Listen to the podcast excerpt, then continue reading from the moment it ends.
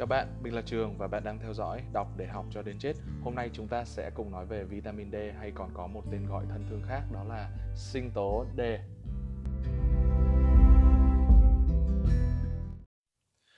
Vitamin D hay còn được gọi là vitamin kiến tạo nên xương của chúng ta. Nếu như theo sát định nghĩa thì vitamin D không được coi là vitamin đâu, bởi vì cơ thể hoàn toàn có thể tự tổng hợp được cái thành phần này thông qua cái tác dụng của tia tử ngoại trong ánh sáng mặt trời. Trong khi đó theo định nghĩa thì vitamin là những thứ cơ thể không tự tổng hợp được và phải lấy từ thức ăn. Đó, cái quy trình tổng hợp vitamin D thì uh, nó diễn ra như thế này. Thứ đầu tiên là có một cái tác chất nó tên là tiền sinh tố D được gan tổng hợp từ các cái chất béo trong thực phẩm. Vì sao tổng hợp từ chất béo? Bởi vì vitamin D tan trong chất béo mà. Và sau đó nó được gan tổng hợp và nó sẽ được uh, tích lũy nó được ký gửi ở dưới những cái lớp da của chúng ta. Dưới tác dụng của ánh sáng mặt trời thì cái chất tiền vitamin D này sẽ được chuyển thành vitamin D thứ thiệt. Chức năng chủ yếu của cái vitamin D này là tập trung vào cái quy trình kiến tạo xương thông qua cái cơ chế phân phối chất vôi và phốt pho. Chất vôi ở đây ý là canxi canxi và phốt pho.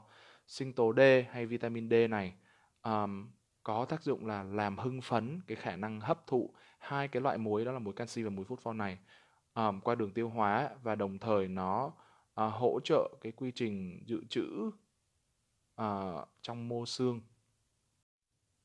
Một cái lượng sinh tố D đầy đủ trong cơ thể là điều kiện thiết yếu để vôi và phốt pho tức là canxi và phốt pho được giữ chặt ở trong mô xương hay chúng ta nói một cái cách tượng hình hơn đó là thiếu vitamin D cấu trúc của xương sẽ bị loãng, bị không đồng bộ. Ngoài ra thì vitamin D còn ảnh hưởng đến sự phân hóa tế bào trong chiều hướng là nó ngăn chặn cái việc sinh ung thư. Một số kết quả thống kê cho thấy là bệnh nhân khi mà được điều trị với sinh tố D sau xạ trị ít bị tái nhiễm ung thư khi so sánh với nhóm bệnh nhân không có sinh tố D trong phác đồ điều trị. Nhiều công trình nghiên cứu cũng đã chứng minh là sinh tố D có khả năng giảm thiểu tỷ lệ ung thư da do tia tử ngoại và do độc chất trong không khí. Một cái biến chứng điển hình do thiếu sinh tố D đó là bệnh còi xương với những cái triệu chứng như là xương dễ gãy này, biến dạng xương ức, xương sọ, xương đốt, sống, rồi xương hàm vân vân. Trên thực tế thì cái bệnh này hiện nay chỉ còn xuất hiện ở một số quốc gia kém phát triển, nghèo đói và xuất hiện ở trẻ sơ sinh mà mà chỉ bú bú mẹ nhưng người mẹ lại bị suy dinh dưỡng trầm trọng. Vitamin D thì có rất nhiều trong cá biển, thịt, trứng, nấm vân vân. À, cái liều sinh tố D hay vitamin D cần thiết cho một ngày ấy, thì nó không nhiều. Tuy nhiên, nó không như mọi người lầm tưởng đó là sinh tố D hay vitamin D có rất ít ở trong sữa. Do đó, à, những người mẹ nếu như còn thiếu kinh nghiệm nuôi con sẽ phải lưu ý cái điều này vì vitamin D chỉ được cơ thể tổng hợp qua ánh sáng mặt trời nên nếu cho dù chế độ dinh dưỡng cung ứng đầy đủ các thành phần chất béo cho gan và uh, phơi nắng lại bị ít thì cơ thể có thể rơi vào trạng thái thiếu hụt vitamin D. Một cái điều đáng lưu ý đó là những người ăn chay rất dễ bị thiếu sinh tố D, đặc biệt những người ăn chay trường vì hình thức dinh dưỡng xây dựng hoàn toàn trên rau cải rất khó đáp ứng nhu cầu về sinh tố D hay vitamin D. Đây cũng là lý do tại sao phần lớn những người ăn chay trường rất dễ bị chứng loãng xương. Với các đối tượng mà theo đuổi hình thức ăn chay thì nấm chính là dạng thực phẩm đáng chú trọng, bởi vì trong nấm có nhiều vitamin D. Nên nếu như mà những người ăn chay thay thay thay D trong thịt cá thì có thể dùng nấm. Cơ thể những người nghiện thuốc lá cũng có nhu cầu về vitamin D cao hơn những người bình thường hoặc những người lớn tuổi ít vận động, ít phơi nắng vân vân. Và lại có những cái người mà hạn chế thức ăn thịt cá rất dễ thiếu vitamin D.